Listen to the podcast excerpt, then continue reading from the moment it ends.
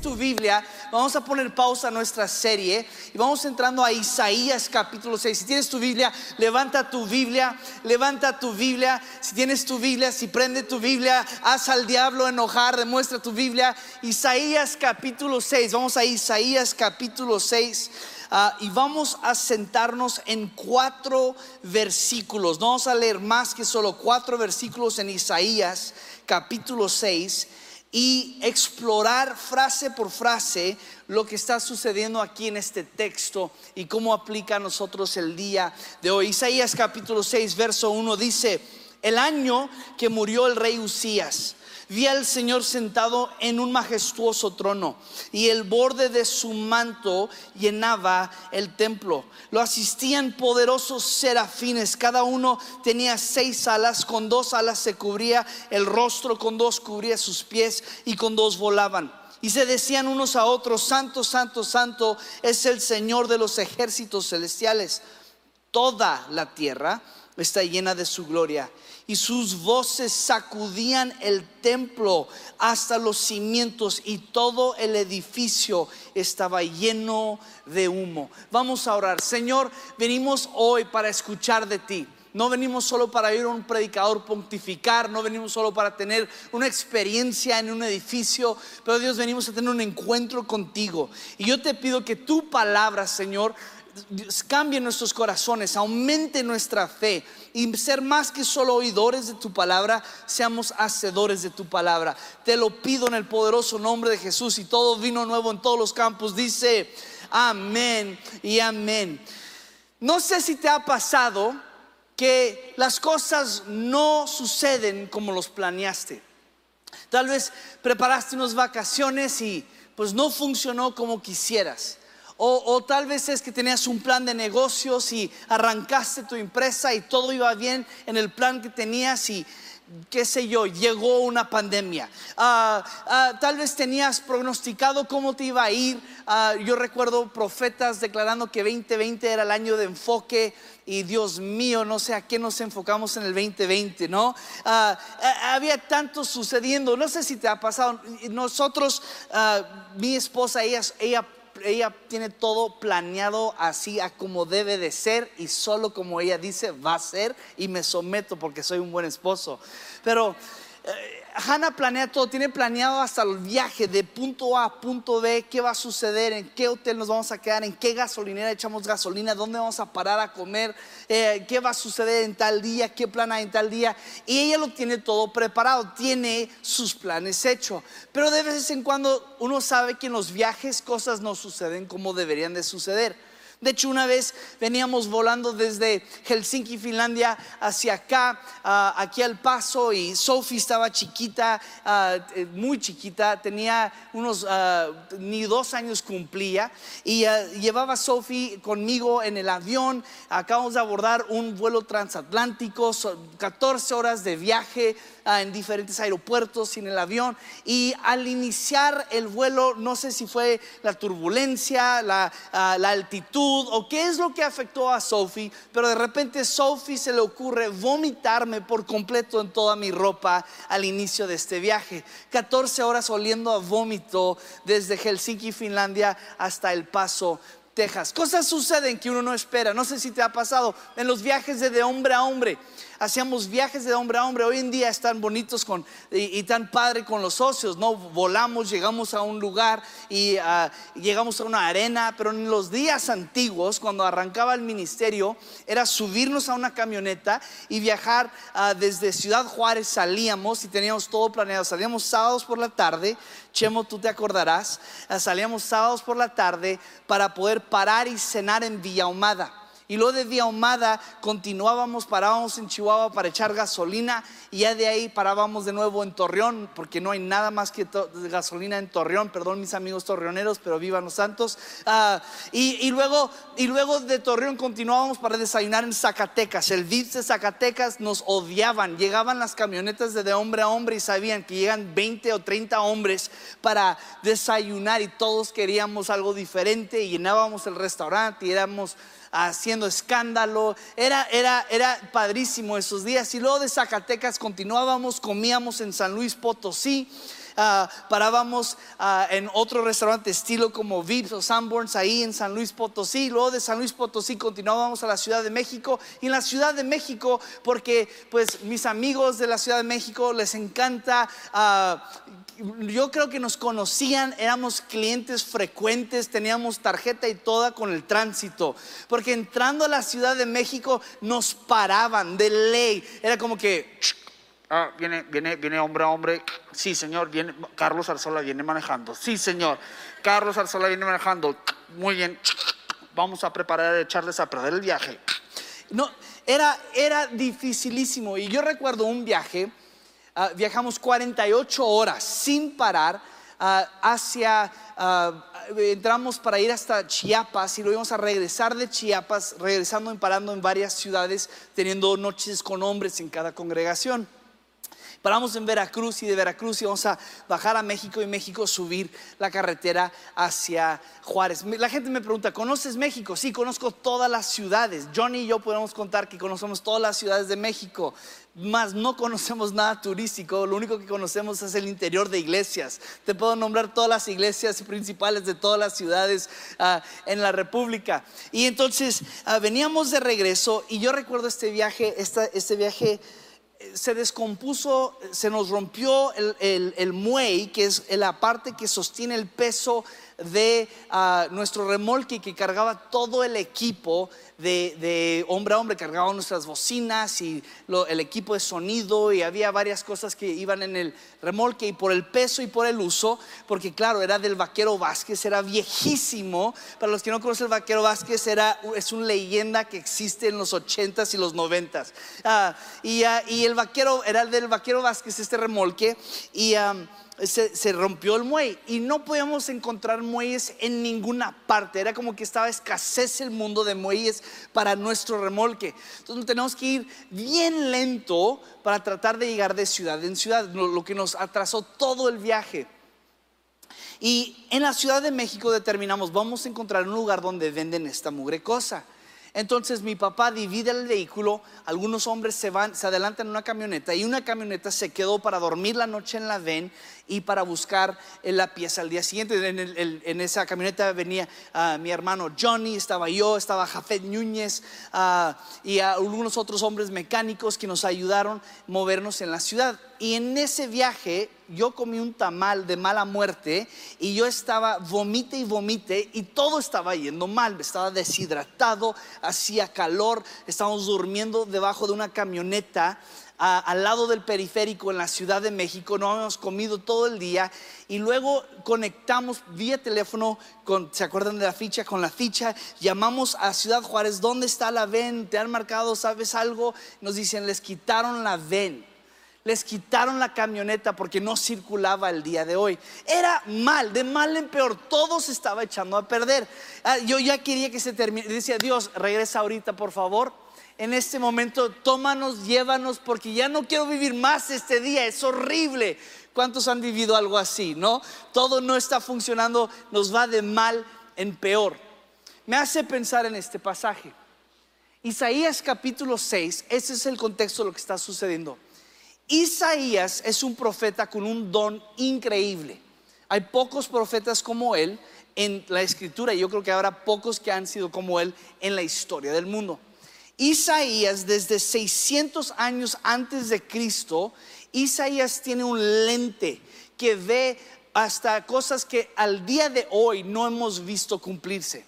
Isaías profetiza la, ah, cinco diferentes ah, reinados entrando a, Israel. Isaías profetiza la caída a Babilonia. Isaías profetiza a Dios viniendo a tierra en forma de hombre. Isaías profetiza Jesucristo dando su vida en una cruz. Profetiza Jesucristo resucitando de nuevo. Profetiza Jesús ascendiendo al cielo. Profetiza varias cosas que los apóstoles y la iglesia y, ha, vivido y varios reinados que han, son después de la crucifixión de Cristo y como te dije, hasta el día de hoy, cosas que aún no logramos ver. Isaías tiene un lente muy largo, él entiende el contexto, tiene por vista cómo Dios tiene planeado los tiempos, lo ve. Y lo que ha sucedido es que dice que en el año que murió el rey Usías, ¿ves? Lo que pasa es que Isaías entiende, este es el inicio de un declive muy largo para Israel. Él entiende que este momento es importantísimo para lo que está por suceder. No solo eso, se puede debatir que Isaías posiblemente conocía al rey Usías, siendo que era profeta y también era sacerdote. No estamos seguros de esta relación. Sabemos que sí tiene una relación con Jeremías, pero no estamos seguros con Isaías. Entonces puede ser posible que en el año que murió mi amigo, el rey Usías, que es el inicio de un descenso largo para el pueblo de Israel y el juicio de Dios sobre Israel, dice, este es el momento que estamos viviendo. En otras palabras, que hay momentos difíciles en nuestra vida que tú y yo simplemente vamos a tener que atravesar. Yo sé que tal vez el día de hoy venías que quiero una palabra de esperanza, quiero una palabra de ánimo y lo primero que el predicador dice es, en veces hay desiertos y Dios te va a llevar a esos desiertos y Dios está en control de esos desiertos. Y esa cosa que estás pasando, el que te dio COVID o que tu pariente tiene COVID y estás pasando por un proceso duro en este momento, que tu economía ha, cambiado debido a una pandemia, en veces Dios nos toma de la mano y nos lleva por estos valles. Salmo 23, 4 nos dice que aunque andemos en valle de sombra de muerte, no dice no, nos llevas a rodear el valle de sombra de muerte. Nos dice que aunque andemos en el valle de sombra de muerte, no tenemos mal ninguno. ¿Por qué? Está con nosotros. Está con nosotros. Dios está con nosotros en medio de tiempos difíciles. Ahora, en medio de este tiempo, y quiero que poner esto como el contexto de lo que está sucediendo, porque muchos, sino casi todos, pudiéramos decir, y de seguro papás lo pueden decir, hemos vivido unos años caóticos los últimos dos años, ¿sí o no? Tratar de hacer que tu hijo ponga atención a una computadora con una maestra que no sabe ni quitarle mute al micrófono. Hello. Dios bendiga a los maestros. Dice que los han hecho estirarse más de lo que deberían de. Pero ha sido unos años interesantes. Algunos hemos perdido parientes, algunos hemos perdido amigos, algunos de nuestros amigos se han tenido que mudar de ciudad o cambiar de trabajo o nuestro negocio ha cerrado debido a esta pandemia. Te quiero asegurar esto. Aunque andemos en valle de sombra de muerte, no temas mal ninguno, porque Dios está contigo. ¿Va? Dios está contigo. Isaías dice esto, dice, en el año que muere el rey Usías, en medio de este tiempo turbulento que estamos por atravesar, veo el futuro que dice, vi al Señor, vi al Señor. Esto me da ánimo, porque mi Dios no es una estatua donde tengo que ir a verlo yo para alcanzar a encontrarme con Él. Es Dios se revela al hombre. Dios se demuestra su gloria hacia ti y a mí. Si tú y yo estamos dispuestos a decir, Dios, venga lo que venga, Dios se revela hacia ti y a mí en todo tiempo de nuestra vida. Me encanta esto, porque algunos irán a orar a un santo, porque creen que la esperanza está en un santo y no van a encontrar nada más que una reliquia. Otros van a ir a buscar su esperanza en el Zen y otros van a buscar su esperanza en ah, ah, eh, tal vez siendo el Meca y van a ir a este, a, este lugar donde se cree que Muhammad y tal vez sí está enterrado y no va a resucitar su Dios, pero nuestro Dios, tu Dios, mi Dios, el Dios de Israel, el gran Dios, el gran yo soy, el creador del cielo y la tierra se quiere revelar a ti y a mí el día de hoy. ¿Cuántos dan gracias a Dios por eso, no? Que Dios se quiere revelar a nosotros. Dios no quiere tener una relación monótona. Dios no quiere tener una relación entre tú y un pastor. Dios no quiere tener una relación entre tú y un programa de la iglesia. Dios no quiere tener una relación contigo y con un sistema eclesiástica. Dios quiere tener una relación personal contigo. Dios quiere tener una relación. Deberías de estar saltando de tus sillas con esto. Porque Dios quiere conocerte, quiere saber, Él conoce, Él conoce los cabellos que hay en tu cabeza. Él conoce los pensamientos en tu corazón. Él conoce lo que estás pensando, lo que vas a hacer, lo que sucederá. Él conoce las cosas que te angustian. Él te dio tu temperamento. Dios quiere tener una relación contigo. Mi pregunta es, en medio de tus valles, ¿estás dispuesto a decir, Dios, te quiero ver? Te quiero ver, te quiero conocer, quiero tener una relación con Dios. tener una relación con Dios. Dios se está revelando. Dios se revela de muchas maneras. En la escritura, en Viejo Testamento, lo encontramos como el árbol en el Edén. Es el árbol de la vida en el Edén. Jesucristo ahí está. Vemos a Jesucristo siendo el barco en el cual Noé se sube y se traslada desde el lugar donde ha habido mucho pecado y mucho desorden, se sube a este, este barco y es levantado por encima de la tormenta. Jesús está revelando. Jesús se revela con Moisés siendo la vara que, que guía a Israel hacia adelante. Me encanta que la vara la carga por delante y tiene que poner la vara para echarla al suelo y para caminar con ella. Es alta, es para que todos lo vean, dirige, da dirección, da fuerza. Jesucristo se está revelando siendo la vara en medio de Israel, estando en el desierto. Jesucristo es el arca del pacto, la presencia de Dios juntado, siendo el maná, siendo eh, la ley, siendo la vara de Aarón que brotaban almendras de ella, siendo esta caja que representa a Jesucristo, que donde iba la caja ahí estaba la presencia de Dios. Jesús se está revelando. El día de hoy se revela Jesús muchas veces en nuestra vida, estando en los corazones de hombres y mujeres que lo aman a Él. Jesús está revelando. Él quiere tener una relación con nosotros. Deja de conformarte con tener una relación con las prédicas del pastor. Deja de conformarte con solo escuchar un sermón y sentir que esa es tu relación con Dios. ¿Para qué quiero café que está filtrado 20 veces cuando puedo ir directamente a la fuente? ¿Cuántos estamos dejando nuestras Biblias que se llenen de polvo? Porque no estamos activos en una relación con Dios. ¿Cuántos, cuántos no hemos pasado tiempo en oración para decirle, Dios, me preocupan estas cosas? Oh Dios, esto está en mi corazón el día de hoy. Dios, simplemente te quiero conocer. Te quiero animar a esto, iglesia, que nosotros tenemos un Dios que es vivo y siendo que es vivo, requiere que tú y yo tengamos entonces una relación con Dios, el Dios vivo. No es a través de edificios, no es a través de sermones, no es a través de eventos. Hay gente que nos dice, hagan más eventos, hagan más de esto. Anoche lo platicábamos ah, ah, con, ah, Cintia y con Dani y con Hannah, estamos hablando de cómo gente dice, den más eventos.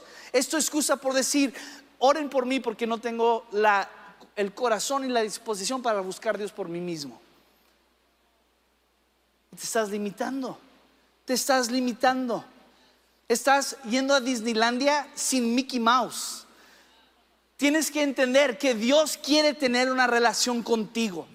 No, en el Viejo Testamento tenías que ir con un sacerdote.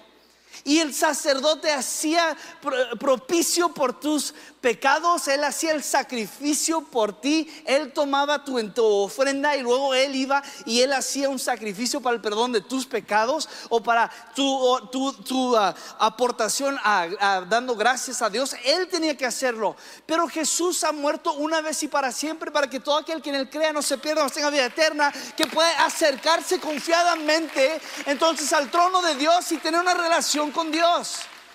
Iglesia, que me encantaría verlos a ustedes despertarse a la realidad de lo que es una relación con Dios. La plenitud que tendrías tu, tu vida. El gozo que tendría tu matrimonio. ¿Será que tu mujer te grita tanto porque no conoces a Dios? Entonces, porque no conoces a Dios, estás apartado de Dios, solo tienes religión, tienes ritmos de venir a domingo, algunos dos veces al mes, algunos una vez al mes y una vez, algunos solo en Pascua pero no tienes una relación con Dios, entonces tu matrimonio es un desorden. Tus hijos son un desorden. Tu trabajo está deshecho. Tus finanzas no funcionan. ¿Sabes? El fruto de una relación con Dios es plenitud. Hay muchos frutos de tener una relación con Dios. Debemos de dejar de ser pasivos en buscar a Dios y empezar a em, arrancar nuestros días diciendo, Dios, ¿dónde estás? Te quiero ver, te quiero conocer, quiero estar contigo, quiero encontrarme contigo, quiero conocerte a ti. Y luego nos dice en este texto, mismo versículo, versículo 1, no salimos del verso 1, dice que vio al Señor sentado en su trono. Wow. Dios está en este texto, arrancando lo que es juicio sobre Israel, lo que va a ser el comienzo de un descenso natural para Israel, y está sentado en su trono. Porque Dios no es movido por las temporadas ni los climas. Ahorita el huracán eh, Ida está, ha tocado en New Orleans. Yo estoy orando por mi amigo Jeremy Taylor, que son pastores en Baton Rouge. Baton Rouge va, a pasar la tormenta al lado de Baton Rouge y va a subir. Se espera que hasta mañana a 7 de la mañana va a terminar su curso pasando por los Estados Unidos.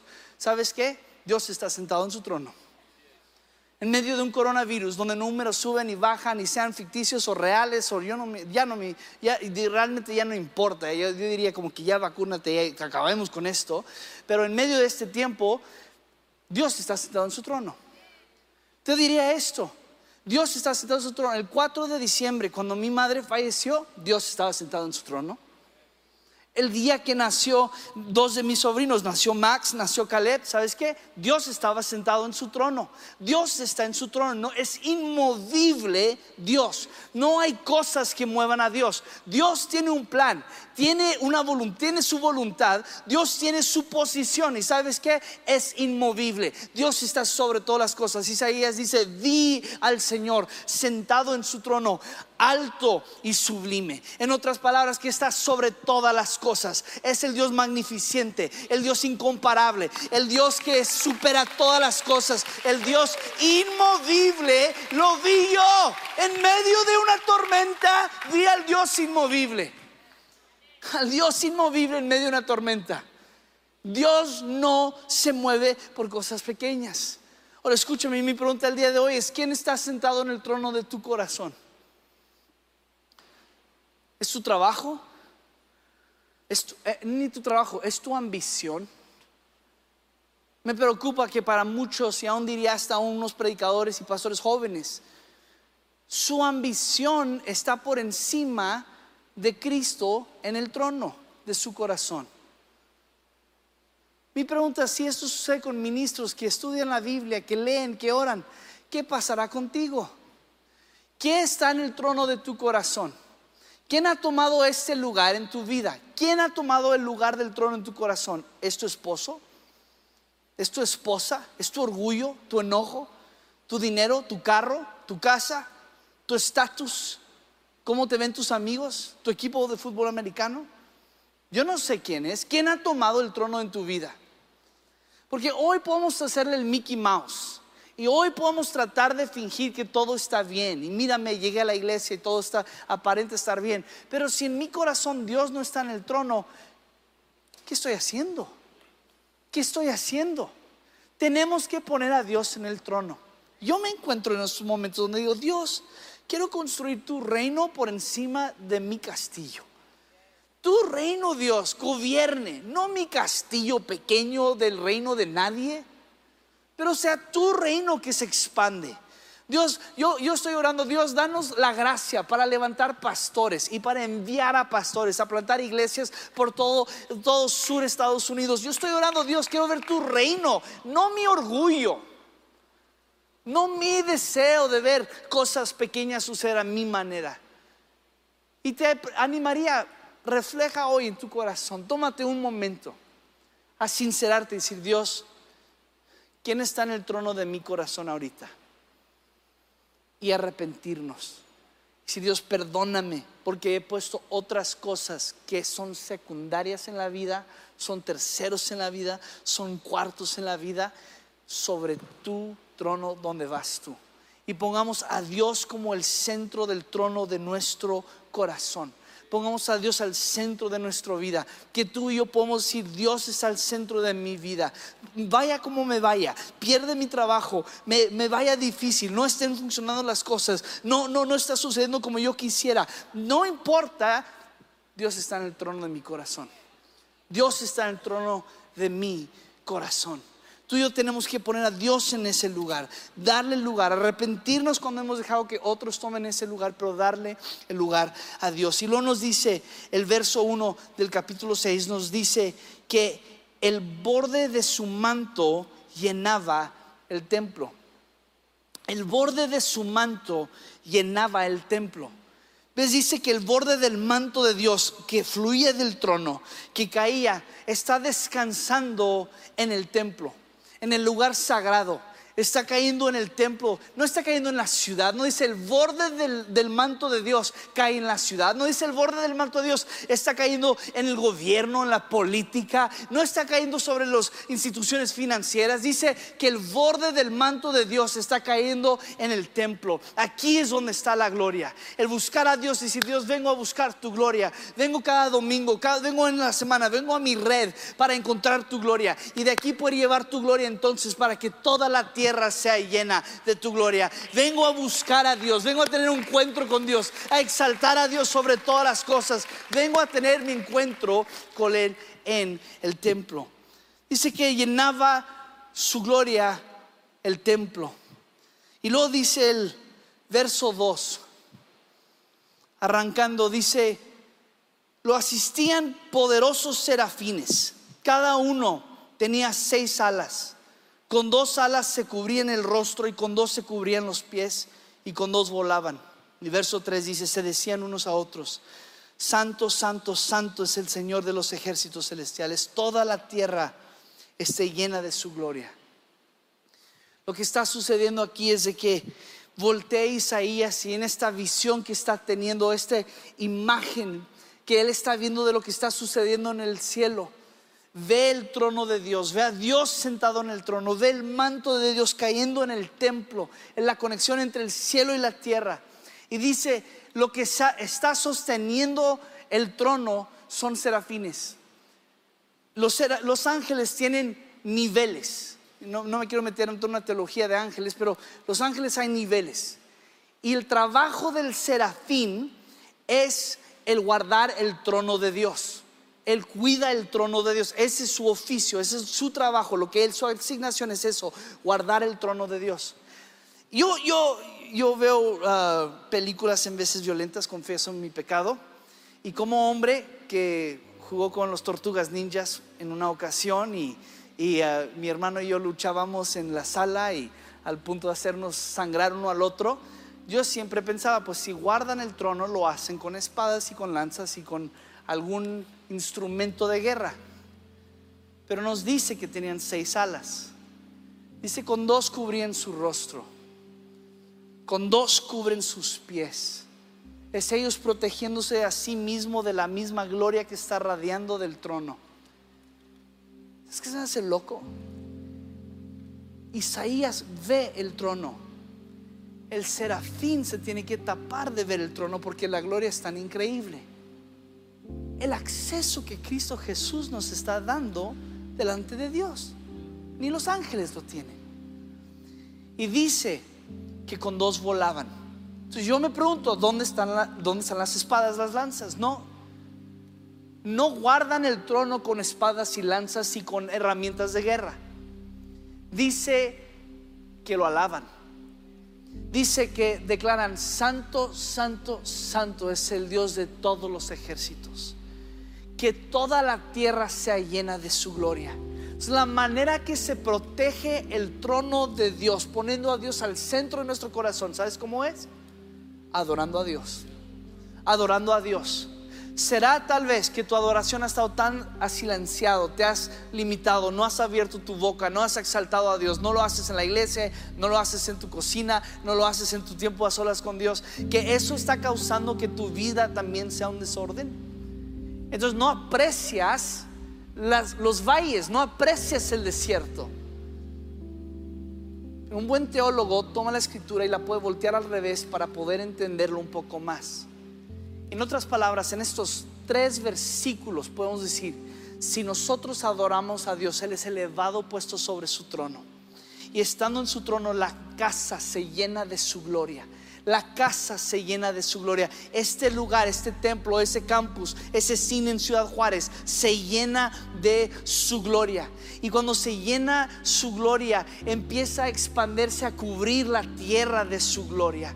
Lo que tú y yo tenemos que hacer no es 10 pasos para cómo ser un mejor esposo, aunque lo deberías de hacer yendo al retiro de matrimonios al que estamos teniendo y te debes de inscribir. Y este viernes va a ser increíble con Tony y Angélica Bravo. Pero tienes que, sobre todo, adorar a Dios, alabar a Dios. No podemos ser pasivos. Escúcheme No podemos ser pasivos simplemente asistiendo. Tenemos que participar. Porque en la participación exaltamos a Dios. Y en exaltar a Dios, este lugar se llena de su gloria. Y este lugar siendo llena de su gloria, entonces somos enviados a través de las diferentes partes de la ciudad donde vivimos, en el oeste, en el norte, en el sur, en el este, en, qué, sé qué colonia estás viviendo, en Chihuahua o en Ciudad Juárez. Eh, estás expandiéndote y llevas entonces la gloria de Dios. Pero tenemos que ser activos tenemos que ser activos, nuestra boca se tiene que eh, abrir, nuestros labios tienen que declarar su grandeza. Y dirás, Mike, yo no sé cómo, te quiero animar, solo di Dios, tú eres grande, tú eres santo, tú eres grande y tú eres perfecto. Y repítelo otra vez. Dice la escritura que los ángeles dicen, santo, santo, santo es el Señor Todopoderoso. Y lo repiten por toda la eternidad, sin parar y sin parar. Entonces con solo decir, Dios, tú eres santo, tú estás sobre todo, eres perfecto, tu voluntad es perfecta. Te sigo a ti por sobre todas las cosas. Tú eres grande. Y el día de hoy lo vamos a hacer. Porque el día de hoy no se trata de que qué bonito servicio tuvieron en vino nuevo. Porque no se trata de vino nuevo. No se trata de Chris Richards o Mike Richards o cualquier Richards ni el hermano Víctor. No se trata de una banda tan increíble que son o de un increíble ministerio de niños. No se trata de edificios bonitos con luces y pantallas y conexiones con gente hasta Colombia y gente que está conectada desde Nicaragua, en la Ciudad de México y a otras partes del Paso. No se trata de eso. No se trata de tener un buen servicio que dura una hora con 34 minutos para que puedas entrar, puedes medir la iglesia y poder salir. Entonces ahí el